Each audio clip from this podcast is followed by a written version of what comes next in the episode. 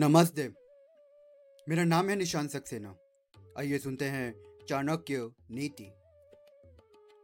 जनिता chop नेता च यस्तु विद्याम प्रच्छति अन्नदाता भयतात्रा, पंचयते पित्रा स्मृत।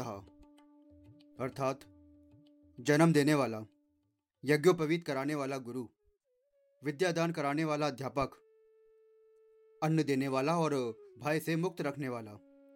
ये पाँच व्यक्ति पितर माने गए हैं।